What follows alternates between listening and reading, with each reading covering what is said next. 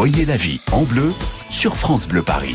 Un milliard d'euros, Mmh. un milliard d'euros de dons pour reconstruire euh, Notre-Dame de Paris. On est tous un peu abasourdis par ce chiffre, Frédéric Le Ternier. Il me fait plaisir en Ouais. tout cas, Corentine, mais malheureusement, l'argent ne suffit pas. Ça ne fait pas tout. Il y aura quand même besoin de temps pour reconstruire Mhm. Notre-Dame de Paris.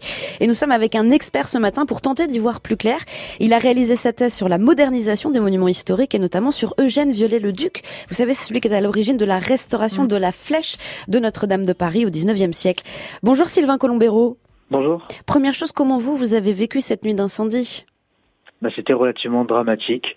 Et c'est vrai que malheureusement, ma perspective de chercheur me pousse à rentrer, euh, comme le disait le président Macron hier, dans un temps plus de la réflexion et de passer malheureusement le temps qui était pourtant légitime de l'émotion. Oui, parce que quid de la reconstruction? On se pose tous la question euh, ce matin.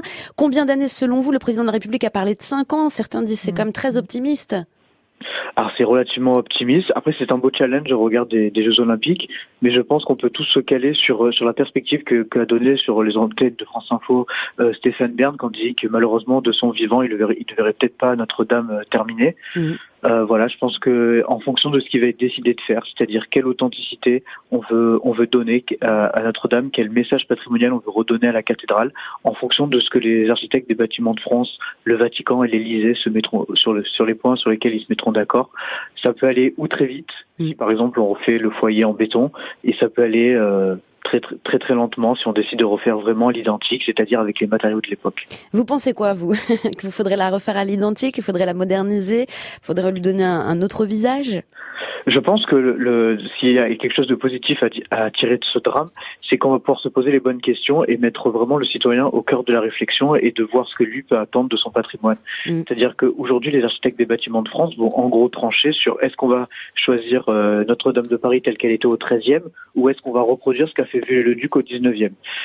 Aujourd'hui, au regard de, de l'élan populaire par, par, par rapport à la flèche, par exemple, Oui. on voit bien qu'il y a une nécessité ou du moins une, une obligation pour les architectes des bâtiments de France à prendre en compte l'opinion publique qui voudrait revoir cette flèche. Mais la flèche, elle est beaucoup décrite dans le monde des architectes qui, qui la qualifie de monstruosité par rapport à l'architecture gothique. Donc on voit bien que peu importe ce qui est décidé par les architectes des bâtiments de France, il y a aujourd'hui l'avis de l'opinion publique qui va être incontournable à prendre en compte. Et dernière chose, vous, ça vous touche, cet élan de générosité de la part de tous les Français et au-delà même de nos frontières? Ça me touche et honnêtement, d'un point de vue purement personnel, il est relativement compréhensible. En revanche, d'un point de vue purement euh, temps du patrimonial, il est relativement irrationnel puisque on a énormément d'argent. Donc j'ai entendu, on, a, on frôle les 1 milliard Oui. à l'heure- où je vous parle, mais ça n'a à mon sens très peu d'intérêt dans le sens où on ne sait toujours pas ce qui va être fait. Donc en fonction de ce qui va être fait, ces sommes allouées vont être euh, vont ou être allouées à d'autres euh, à d'autres chantiers ou vont juste euh, rester que à, à, à l'autre des promesses de dons. Merci beaucoup de nous avoir éclairé sur la suite ce matin, Sylvain Colombero. Merci beaucoup à vous. Bonne journée. Et merci à vous, Frédéric. On va se retrouver à 13h.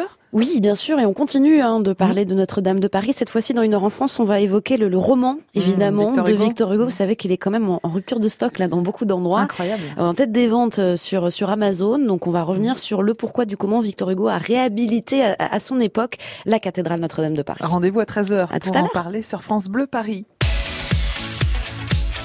France Bleu Paris. France Bleu.